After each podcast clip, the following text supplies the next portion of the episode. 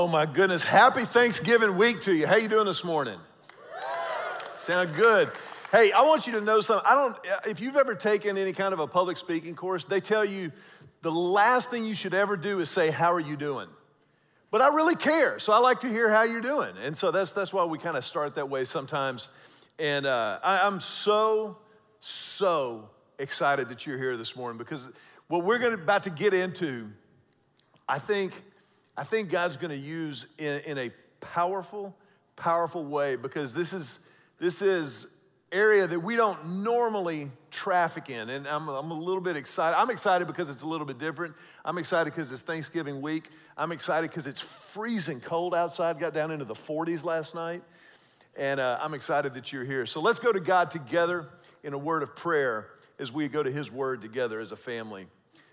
Our Father and our God, we love you. We thank you so much for your presence in this place, God, and the opportunity that we've already had to, to worship you in spirit and in truth. Father, for the, the giftings and the heart in those who lead us in worship, our, our worship team and our, our band, we thank you so, so much for them. And Father, now as we open your word, we pursue you. God, we want to know you better, not just to know about you but to know you, to love you more fully and more completely as we discover and taste and see that you are good. It's our prayer, God, that you would use this time in our lives, that we would never be the same. And Father, this morning especially, I pray for those who are here who are struggling in some way.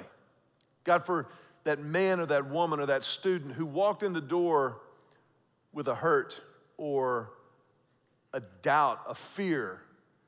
And I pray, God, that you would move as only you can in that person's life in this time, that they would be restored and renewed. God, that they would be genuinely encouraged by you, by the truth and the reality of your word. I ask, God, that you would speak through me. I ask again, Lord, that you would speak in spite of me and that your purposes would be accomplished in this time. We give this prayer to you in the name of Jesus, the one who makes it all possible. And everybody said, Amen. Amen. Amen. Well, for the last few weeks, we have been drilling down into the life of John the Baptist. John the Baptist, who was, by any definition you want to use, an absolute wild man. That this was a guy who lived literally out in the desert, in the Judean countryside, east of Jerusalem, specifically in that strip of land that borders the Jordan River, south of the Sea of Galilee, north of the Dead Sea. And while he was living out there in the wilderness, he developed some kind of wild habits. He would eat wild honey and locusts. He would wear clothing that was woven from coarse camel's hair. And he had a preaching ministry that really the world has never seen before or since. Literally, hundreds and probably thousands of people flocked from the cities and the towns out into the wilderness to hear John preach. And when he had those crowds and those people thronging to hear him, he would refer to them as snakes, as vipers. And he would get so far up in their kitchen, they didn't know come here from sic 'em. They, they weren't really sure what to do with this wild man, John the Baptist. And yet, for all of his wildness, he, he was somebody that they should have seen coming. He, he was the son of a priest. He, his birth was prophesied by the prophet Isaiah 700 years before it happened. He was the cousin of Jesus. He was called by God Himself to announce the coming of the Christ, the arrival of the Messiah, the promised one of Israel. John the Baptist's life was a living testimony, a, a, a, statement of faith, if you will, that, that a relationship with God was never to be tame or domesticated, comfortable, that instead it, it, it requires a wild abandon to the love of God, to, to experience everything that He's created us for and to settle for nothing less. This was the message, this was the theme of John the Baptist's life. But I want to ask you a question. What do you do when your faith goes from wild to wavering? What, what do you do when, when this faith that you have sold out to and this relationship with God is what you've built your life around, and all of a sudden you are seized by doubt, by, by insecurity and uncertainty? How do you respond in that moment? One of the things that I love about Scripture is that the Bible never photoshops its heroes. The Bible never ever puts a, an Instagram filter on somebody's life to make it appear better than it really is. How many of you know that, that Instagram and Facebook are basically vehicles for deception? Could somebody just, could I just see a show of hands? Nobody lives the life that they put on Instagram. That is everybody's highlight reel. But the Bible goes to great lengths to show us the flaws of its heroes. If you go all the way back, think about Noah. Noah was a man whose righteousness God used to literally save humanity at the flood. And yet, the Bible tells us that Noah got so sloppy drunk that his kids had to come tuck him in one night. Think about Moses. Moses, who led Israel out of Egyptian slavery and talked face to face with God and received the Ten Commandments from God Himself. Yet, Moses was a murderer. It, it was Moses' rage that kept him from ever setting foot in the promised land he was leading Israel toward. David, a man after God's own heart, chosen by God to be the king of his chosen people, Israel. And yet, David was an adulterer. An adulterer who, by the way, used his influence to ensure that Bathsheba's husband would be killed in battle and no longer a problem. Peter, I love me some Peter. Peter, who, who is the rock upon whom Jesus said he would build his church. This same Peter, within one 24 hour window, sliced off the ear of a Roman soldier who was arresting Jesus, and then on three separate occasions denied ever knowing Jesus at the most critical juncture of his journey.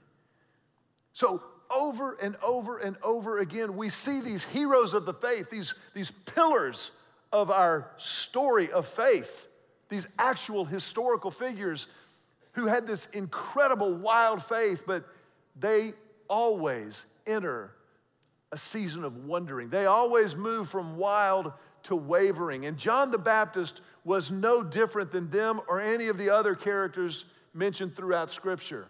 John the Baptist, this wild man of faith, had an incredible, incredible season of doubt, uh, of, of wavering faith.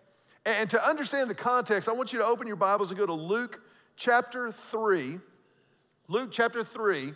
Luke, of course, is the third book of the New Testament Matthew, Mark, Luke, then John, the four Gospels, which are the narrative accounts of Jesus' life. But in Luke chapter 3, the Bible tells us something fascinating about John the Baptist, this wild man of faith, this, this cousin of the Christ. Look at what it says.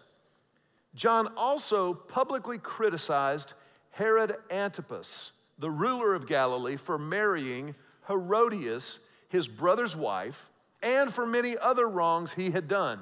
So Herod put John in prison, adding this sin to his many others. Now, the Herodians were a fascinating family. This was like the real housewives of Galilee. They were as dysfunctional as you can possibly imagine. Herod Antipas' father had been Herod the Great. He was the one who was the, the king or governor, really, of that Galilean area at the birth of Jesus, and, and they were charged by Rome with just keeping the peace. All Rome cared about was that they kept things calm. And so they ruled with equal measures, carrot and stick.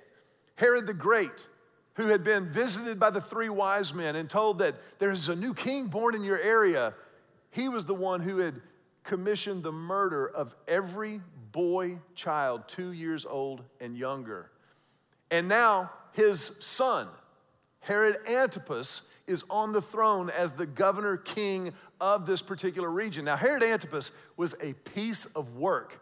He had maneuvered his way to the kingship following his father, but earlier in his life, he had gone to Rome, and while he had been in Rome, he had stayed with his brother Herod II, family gathering for family. Think about Thanksgiving. And while he was there, Herod Antipas fell in love with Herod II's wife, Herodias. Apparently, she was Herodias the hottie. And he divorced his first wife to marry his brother's wife. John the Baptist said in no uncertain terms this was poor behavior. And he preached regularly against the Herodians and their, their lives. And for his service to the Lord, he was thrown into prison. And it's in this backdrop that John the Baptist is literally in chains. And his life is absolutely up for grabs because one of the things that the Herodians knew was that they knew in order to keep the peace and keep Rome off of their backs, they had to maintain a certain level of political and public tolerance. So at this point, Herod Antipas is not really ready to execute John the Baptist. He doesn't want to because he has such a popular following, but he needs him off and out of the pulpit. So he puts him in prison. And it's there in prison that John the Baptist has this, this crisis of faith. He, ha- he has this moment where he wonders. He wonders and I want you to look in the book of Matthew. Matthew chapter 11 is where we're going to spend most of our time today. Matthew chapter 11, verses 2 and 3, describes this crisis of faith for John the Baptist. John the Baptist, who was in prison, this is verses 2 and 3, heard all about the things the Messiah was doing, Jesus. So he sent his disciples to ask Jesus, are you the Messiah we've been expecting? Or should we keep looking for someone else? Are you the Messiah we've been expecting, or should we keep looking for someone else? Now, it might be tempting to, to read this and think, oh, John, how could you doubt? Of course, because remember, this is John the Baptist. He's, he's got his nickname because he was the one who baptized the Messiah. He was the one who baptized his cousin Jesus in the Jordan River. John was there and would have heard the voice of God saying, This is my beloved Son in whom I am well pleased. John would have been aware of the prophecies about his own birth. He, he knew his calling, he knew his cousin.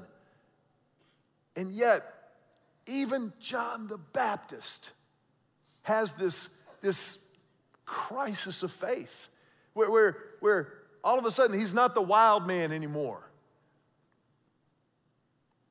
I want you to turn to your neighbor and tell him, wait for the crisis. Because here's the thing I think we do new believers a disservice in you will have a crisis. There, there will come a moment or a season where your faith wavers. There, there will come that, that season of doubt or that, that, that opportunity where circumstances and, and, and context conspire to, to constrict your confidence or your faith, and where you, where you seem to be unsure and not really ready to step out in faith anymore, but you need to, you need to be reassured. And this is where John the Baptist was. John the Baptist was having this moment in prison, his whole life built around the coming of Messiah, announcing the arrival of the King of Israel, Jesus. And yet, here in prison, he has this, this incredible crisis you know, I remember when our son Joe was in middle school, He, he was, you know, involved in a lot of different extracurricular stuff, played all the sports, did all the extracurricular after school stuff. And there, there was a window of time there, particularly in middle school, where he went through a really, really tough season. It, it, it became very, very popular to pick on Joe. He, he, was, he was mocked, he was taunted for, for basically being a good guy and doing the right thing. Now, our kids are far from perfect, but I can tell you in, in that particular season, in, in, the locker room especially, and, and it, it's, I, I don't want to paint a rosy picture. I'm not talking about good natured ribbing. You know how guys, guys make fun of each other instead of saying, I love you. That, that's how we connect with each other. This was not that. This was mean spirited. This was ugly. This was hard. He was called names that I won't share with you in a church service. And I will never forget the question that Joe asked us. One evening at home, he looked up and he said this Is it worth it? Is it worth it to do the right thing? Is it worth it to stay the course? Is it worth it to keep the faith? Is it worth it to do the right thing and let the chips fall where they may? Is it worth it? Now, his mom and dad, Julie and I assured him, yes, it is absolutely worth it. And we went on from there. But I think that moment is one that every single follower of Christ can connect with. Every one of us will have an is it worth it moment in our lives. Maybe in the marketplace, maybe in your marriage, maybe in school. But you will have an is it worth it moment. Now, the short answer is yes. And I could just send you home with that. But I think the more drawn out question is how do you get there? How do you get to worth it? How do you get to the place where it really and truly is worth it in the long haul. Because there are times where our faith is not convenient. There is time where our fervor and our passion for God will cost us if we're doing it right. It will. But it's in that moment that we go back to the example set for us by John the Baptist because he's already shown us how to handle this. That the answer is already there. I, I want to go back to that verse real quick. Matthew chapter 11, verses 2 and 3. So he sent his disciples to ask Jesus, Are you the Messiah we've been expecting? Or should we keep looking for someone else? In short, go to Jesus. Go to Jesus. When, when circumstances conspire against your faith and, and cause your faith to constrict, it's in those moments that you got to lean in, baby. You got to you got to step into Jesus himself. Not about all of the noise. Isn't it amazing how we we rely on our circumstances? We we believe in God, but but the fact is there's something inside of us that, that wants to rely on our circumstances. If we could just, if we could just make enough money to where we don't have to worry about money. Or, or maybe if we could just meet the right person so we don't have to worry about being alone. Or, or if we could get the right job so we don't have to worry about work. Those are all significant, important life stations, and they are circumstances. I want you to think about the word circumstance for just a second. Circumstance Circum means a circle, it means around. And a stance means obviously standing. So, circumstances are those things that stand around our lives. They are not our lives, they are not the essence of who we are, they're not our soul. So, when circumstances conspire to constrict our confidence, that's when we lean into the things of the soul. We lean into Jesus. And John the Baptist did this from prison as he has this crisis of faith and he's wondering is this real? Does this work? Is it worth it? he sends his followers, his disciples, to go ask Jesus if he's the one. He said, Are you worth it? Are you the one who's been promised? Or should we keep looking for something else? Now, I don't want you to raise your hand to this one, but my guess is most of us, and by most of us, I mean every single one of us, has gone looking for something else. Most of us, by the time we have reached middle school, high school, we've tried some other stuff. Maybe, maybe tried it a lot. We go looking for something else. When our question ought to be Jesus, are you the one? Are you the promised one, the one who is the fulfillment of every promise of God? And I love Jesus' response. I, I love, because John's question is good, but it wouldn't have mattered if Jesus hadn't done what Jesus always does. Look at how this verse continues in verse 4, Matthew chapter 11. Jesus told them, Go back to John. Go back to John and tell him what you have heard and seen. The blind see, the lame walk, those with leprosy are cured, the deaf hear, the dead are raised to life, and the good news is being preached to the poor. And he added, God blesses those who do not fall away because of me. What's Jesus saying here?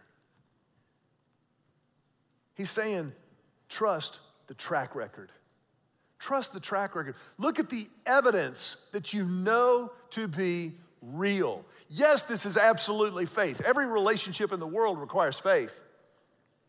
My bride, Julie, who is not here with us today, Julie, Julie and I have been married for 26 years. I, I feel with some level of confidence that we will still be married in December. I have a high degree of confidence in that. That's faith. I don't know that. It hasn't happened yet. But, but I believe we will be married a month from now. But I believe that my faith is founded on the fact of the last 26 years. I, I have seen her faithfulness. I have, I have felt her love the choices she makes over and over and over and over and over and over and over again. A friend of mine asked his grandfather, he said, How did you and grandma stay married for 67 years? One of the wisest, most biblical answers I've ever heard. His grandfather looked back at him and he said, I just kept coming home. I just kept coming home. Jesus is saying here, tell John the facts. This isn't about how you feel, this is about the facts. The fact is that the blind can now see. The fact is that people with leprosy are now whole and complete. The fact is that the deaf hear. The fact is that the dead are raised to life. The fact is that in this kingdom, even the poor matter. You go tell John that. Trust the track record. Our faith is founded in the fact of Jesus' life, death, burial, and resurrection. It's why Paul said, if he was not raised from the dead, we are to be pitied more than all others. It is rooted in fact. These are the facts. Now, just for a second, I, want you to, I want you to put yourself in, in John the Baptist's shackles. I want you to, to imagine, first of all, imagine prison in AD 32 ish. Prison. It's not jail, it's not like Andy Griffith, where Otis goes and lets himself into the cell and then he lets himself out in the morning.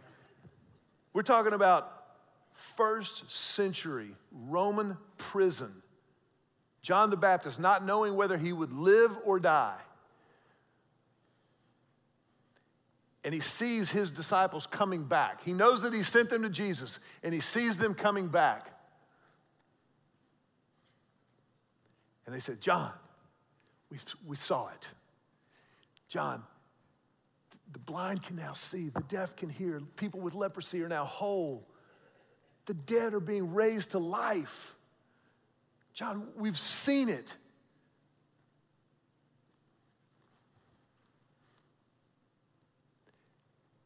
I have to tell you, I am by nature a crier. I, I, I get emotional, I cry. Real men cry. You might want to write that down.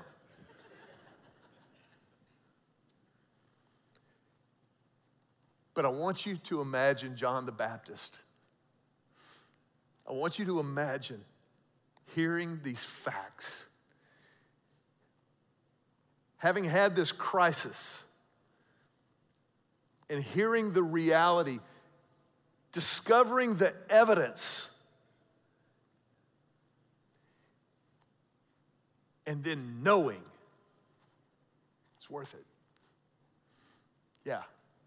Is it worth it? It's worth it. It's worth it. Now, the Bible does not record for us that moment in John's life. We know that sometime soon thereafter, John was in fact executed. He was executed through the, the scheming of Herod's wife, Herodias. He had thrown a, a huge, massive party, and Herodias, again, like I said, you, you can't even imagine the dysfunction and the sin and the filth. Herodias' daughter had performed some kind of a dance. The Bible doesn't go into a lot of detail, but it says that Herod was, was really, really happy by the dance she had performed. And, and he promised her, based on this dance, she could have anything she wanted. Kind of, kind of grandstanding in front of his guests. And, and she went and conferred with her mother. And her mother, Herodias, said, Tell him you want the head of John the Baptist.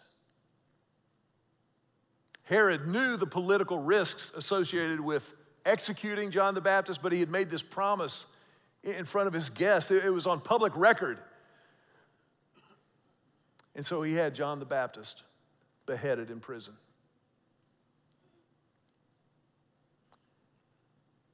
That's not the end of the story. Because Jesus pronounced John the Baptist's eulogy probably before he was executed. After John the Baptist's disciples had returned to give word to him of the evidence, look at what Jesus said to the crowd who remained. Verses 11 and 12. He says, I tell you the truth. Of all who have ever lived, none is greater than John the Baptist. Yet even the least person in the kingdom of heaven is greater than he is. No one is greater than John the Baptist. No one. Man, you want to talk about the eulogy to end all eulogies? If the Son of God says you are the best, that's how you want to go out. Put that in headlines.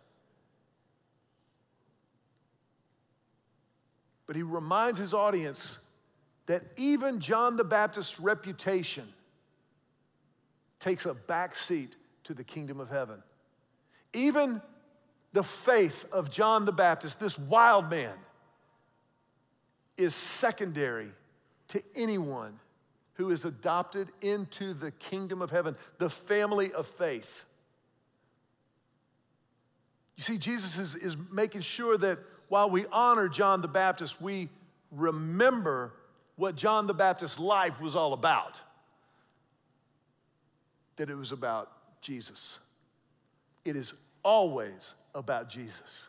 It is always about Jesus.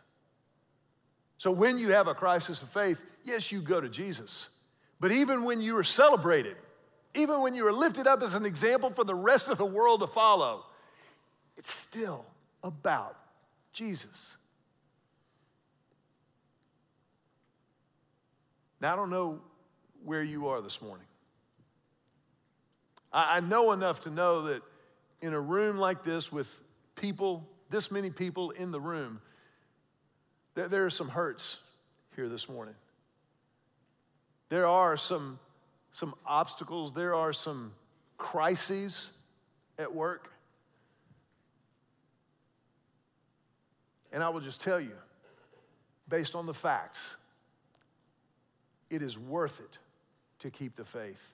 It is worth it to stay the course. It is worth it to lean in to Jesus. It's worth it. I also think it's important to note that John didn't do this by himself. His disciples, his followers. When we see the word disciple, we, we kind of get real religious all of it, like, oh, disciples. But, but these, these were the people he had invested in. And in his hour of need, they were there for him. Who are the people you're investing in? Who are the people that will be there for you in your crisis? See, that's part of the, the creative genius of God. That's part of why He's given us this thing called church. That's why He's given us each other. As we know, the church is not the building, the church is the family of faith, the church is us. And man, we need each other. We, we need each other when things are good. But when our faith wavers, we need each other all the more. I want to ask you to bow your heads for just a moment. And in this moment, I want to invite you into a crisis. It's not a fabricated, made up crisis. The word crisis just means a crossroads. It can be negative, but at the very least, it is always a decision point, a, a crossroads of life. And in every life that encounters Jesus, there is a crisis. There's that point at which you choose which road.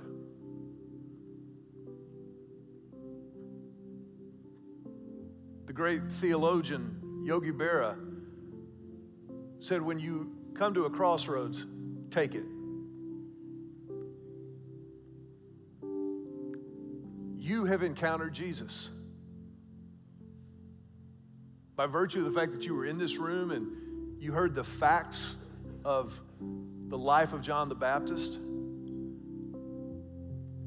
the fact of Jesus' track record. And so for you, this is a crossroads. This is a, a moment to choose. And as a church, we want to give you the opportunity to choose to follow Christ, to choose relationship with Him. You don't have to pass a test. You don't have to have perfect attendance at church for six months. You have to choose to respond to Jesus' grace initiative. He's already led the way. When he went to the cross, he went to the cross for you. He went for me. And there he became our sin. And when that happened, Jesus paid the price. The price of sin is death.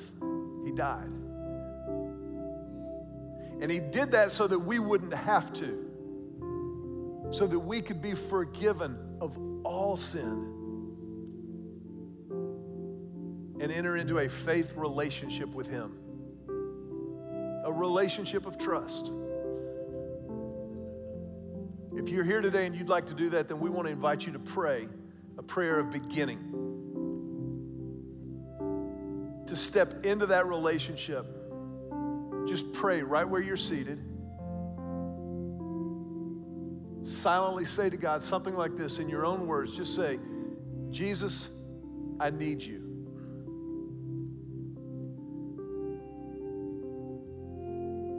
I confess my sin, all of it. To claim your forgiveness, all of it.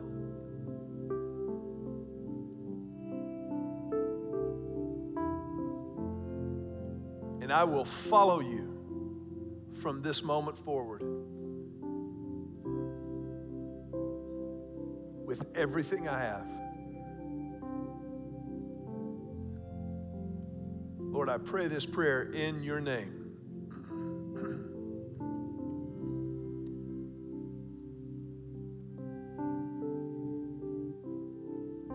Ask you just to remain with your heads bowed for a moment, just a brief moment. But if that was your prayer, this is the biggest moment of your life. And it's a moment that needs to be marked because the Bible says it is a once and for all moment. You don't have to pray that prayer again, you don't have to renew. You just have to follow Jesus. And as a church, we want to help you do that. We want to do whatever we can to help. So I want to ask you to do just a couple of things. If you would, first of all, the Connect card that Kaylee mentioned earlier in our service, it's in your program that you got when you came in. If you would right now, just, just begin filling that card out. Your name, contact info. You'll notice there's a place to indicate there, I committed my life to Christ this week.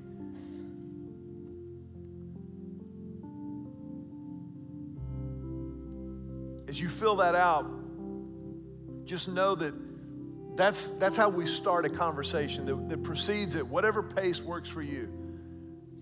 And once you've completed that card, you can tear it off at the perforation. And before you leave in just a moment, when we dismiss, if you would just hand that card to one of our ushers, one of our hosts wearing the blue LHC t shirts. And then, second of all, if that was your prayer, I want to ask you if you would, as our heads are bowed for just another moment, would you just raise your hand? Just raise your hand and hold it up high for just a second. As a physical statement of the spiritual commitment you just made. And know that you're surrounded by people who want to help. None of us has it all figured out, but we want to help. And as a family. As you put your hands down, we're going to put our hands together just to tell you, welcome home.